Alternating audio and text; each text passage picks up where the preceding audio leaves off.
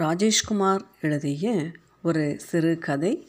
கதையின் பெயர் இளம்பிறையின் இரவுகள்.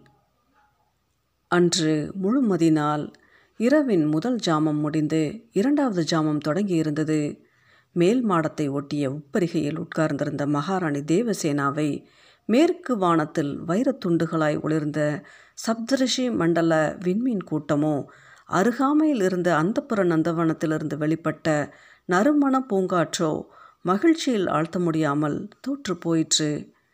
காரணம் மகாராணியின் அடிவயிற்றில் ஒரு இனம் புரியாத குழப்பம்.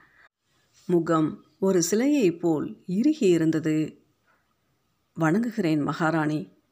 தனக்கு பின்னால் எழுந்த குரல் கேட்டு தேவசேனா திரும்பி பார்த்தால் தன்னுடைய அருமை மகள் இளவரசி இளம்பிறையின் பணிப்பெண் பவளமணி கைகளை கூப்பியபடி நின்றிருந்தாள். நீ என்னிடம் தனிமையில் பேச விரும்புவதாக மாலையில் சொன்னாய். என்ன விஷயம்? சொல்கிறேன் மகாராணி என்றவள் பவ்யத்தோடு குனிந்து மெலிதான குரலில் சொன்னால் நம் இளவரசியார் நடவடிக்கைகள் சிறிது நாட்களாய் சரியில்லை மகாராணி. தேவசேனாவின் முகம் நொடியில் மாறியது. சரியில்லை என்றால்? அதை சொல்வதற்கே என் நாக்கு கூசுகின்றது மகாராணி. ஒவ்வொரு நாளும் மூன்றாவது ஜாமம் கழிந்ததும் இளவரசியாரின் அறையில் ஒரு ஆண் குரல் கேட்கிறது. அது யாரு என்று தெரிந்து கொள்வதற்காக கதவின் சாவி துவாரத்தில் கண் வைத்து பார்த்தேன். உள்ளே இளவரசியாரின் படுக்கை அறை கட்டலில் ஒரு வாலிபன். தேவசேனா பதறிப்போனவளாய் எழுந்தால் அவளுடைய கூர் விழிகளில் கோபம் கொப்பளித்தது. யார் அந்த வாலிபன்? தெரியவில்லை மகாராணி. ஆனால் அந்த வாலிபன் அரச குலத்தில் பிறந்தவன் அல்ல என்பது மட்டும் உறுதி. இன்றைக்கும் அந்த வாலிபன் வருவானா? உறுதியாய் வருவான் தேவி. சரி மூன்றாவது ஜாமம் முடிந்ததும் நான் இளவரசியாரின் அந்தபுரத்துக்கு வருகிறேன். நீ உறங்காமல் எனக்காக காத்திரு. உத்தரவு மகாராணி. பவளமணி குனிந்து வணங்கி கொண்டிருந்த அந்த வேளை பின்பக்கம் அந்த குரல் கேட்டது நானும் உன்னோடு வருவதில் உனக்கு எந்த ஒரு தடங்களும் கிடையாதே தேவி.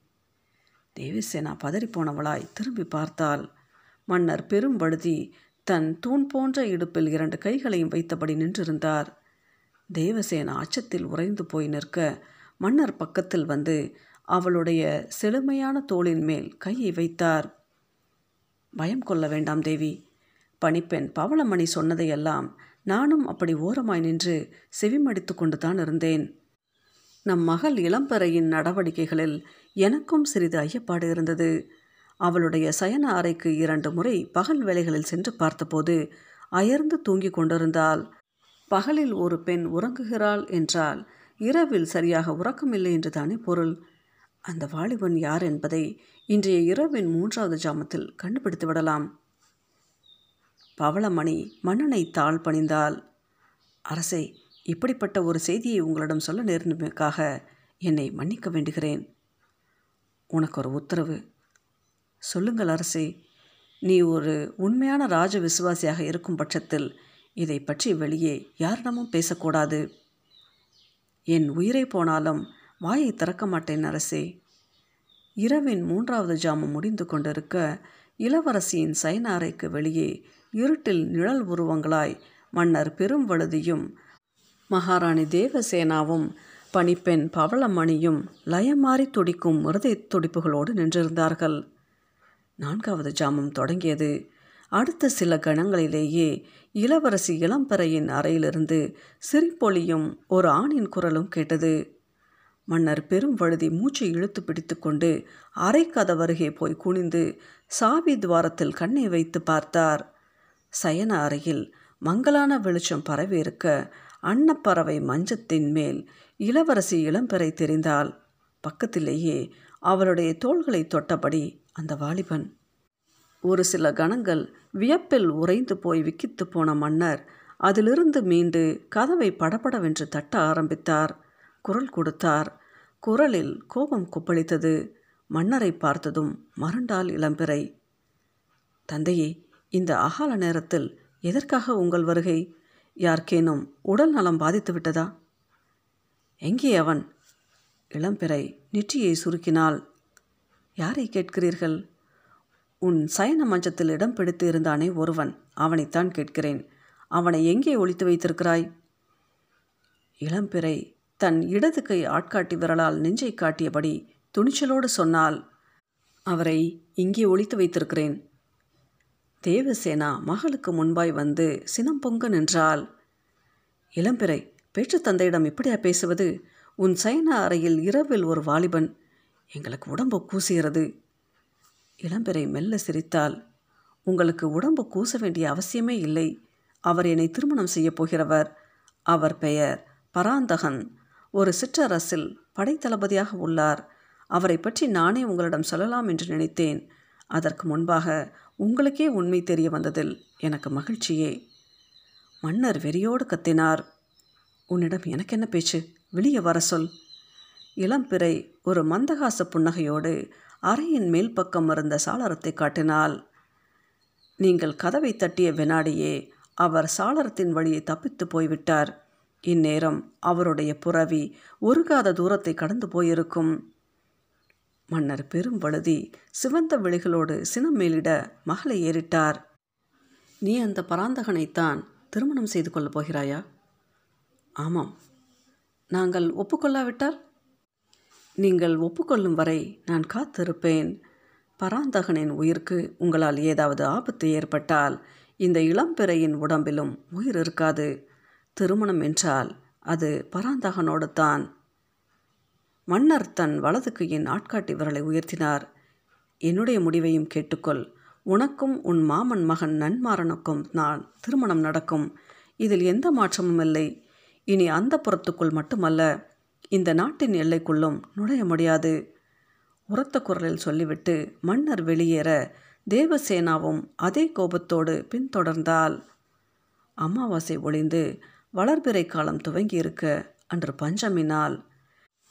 இளம்பிறை அதிகாலையிலேயே எழுந்து நீராடி மாற்றுடை அணிந்து ஒரு குவளை பால் பருகிவிட்டு மேல் மாடத்துக்கு வந்து இருக்கையில் சாய்ந்தால் தலை சுழல்வது போல இருந்தது.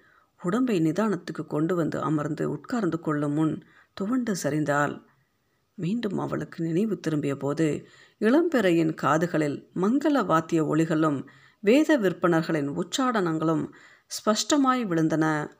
சிரமத்தோடு எழுந்து அமர்ந்தால் உடம்பில் பட்டாடை சகல அவயங்களில் ஆபரணங்கள் கைகளில் மருதாணி பூச்சு. வலது காதருகே குரல் கேட்டது மன்னரின் குரல். என்ன இளம்பரை? அப்படி பார்க்கிறாய். நீ இப்போது மணப்பெண். நாம் இப்போது இருப்பது நஞ்சுண்டேஸ்வரர் கோயில். இன்னும் ஒரு நாளிகை நேரத்துக்குள் உனக்கும் நன்மாறனுக்கும் திருமணம். இளம்பிறையின் இடது காதருகே மகாராணியின் குரல் கேலியாய் ஒழித்தது உனக்கும் நன்மாறனுக்கும் நடக்கப் போகும் திருமணத்தை காண ஊரே இந்த கோவிலுக்கு வந்துள்ளது. எந்த எதிர்ப்பையும் வெளிப்படுத்தாமல் மணவரையில் போய் அமர்ந்துவிடு. பராந்தகனை இனி நீ மறந்துவிட வேண்டியது தான். இளம்பிறை அந்த மயக்க நிலையிலும் புன்னகைத்தால் என்ன சிரிக்கிறாய்? பராந்தகன் என்று ஒருவன் இருந்தால்தானே அவனை மறப்பதற்கு? மன்னரும் மகாராணியும் திகைத்து போய் ஒருவரை ஒருவர் பார்த்து கொண்டார்கள். இளம்பிறை நீ என்ன சொல்கிறாய்? உண்மையை சொல்லிக் கொண்டிருக்கிறேன். அன்று என் சயன அறையில் நீங்கள் பார்த்தது பராந்தகனை அல்ல. பராந்தகனைப் போல ஆண் வேடம் போட்ட என் தோழி குமுதவள்ளியைத்தான். இதெல்லாம் எதற்காக? நான் நன்மாரனை திருமணம் செய்து கொள்ளத்தான். நீ நன்மாரனை திருமணம் செய்து கொள்ள நாங்கள் எந்த எதிர்ப்பும் தெரிவிக்கவில்லையே. என் தாய் நீங்கள் எதிர்ப்பு தெரிவிக்கவில்லை என்பது உண்மை. ஆனால் மன்னரின் நிலைமை அப்படி இல்லை. அவருடைய மனசில் ஒரு ஊசலாட்டம் இருந்தது. நான் விரும்பிய நன்மாறன் எனக்கு அவசியமாய் கிடைக்க வேண்டும் என்பதற்காக நான் நடத்திய ஒரு போராட்டம்தான் இது. சொன்ன இளம்பிறை கண்ணாடியில் தன்னுடைய மணமகள் அலங்காரத்தை சரிபார்த்து கொண்டு மணவரைக்கு செல்ல தயாரானாள். ராஜேஷ்குமார் எழுதிய இந்த சிறுகதையின் பெயர் இளம்பிறையின் இரவுகள்.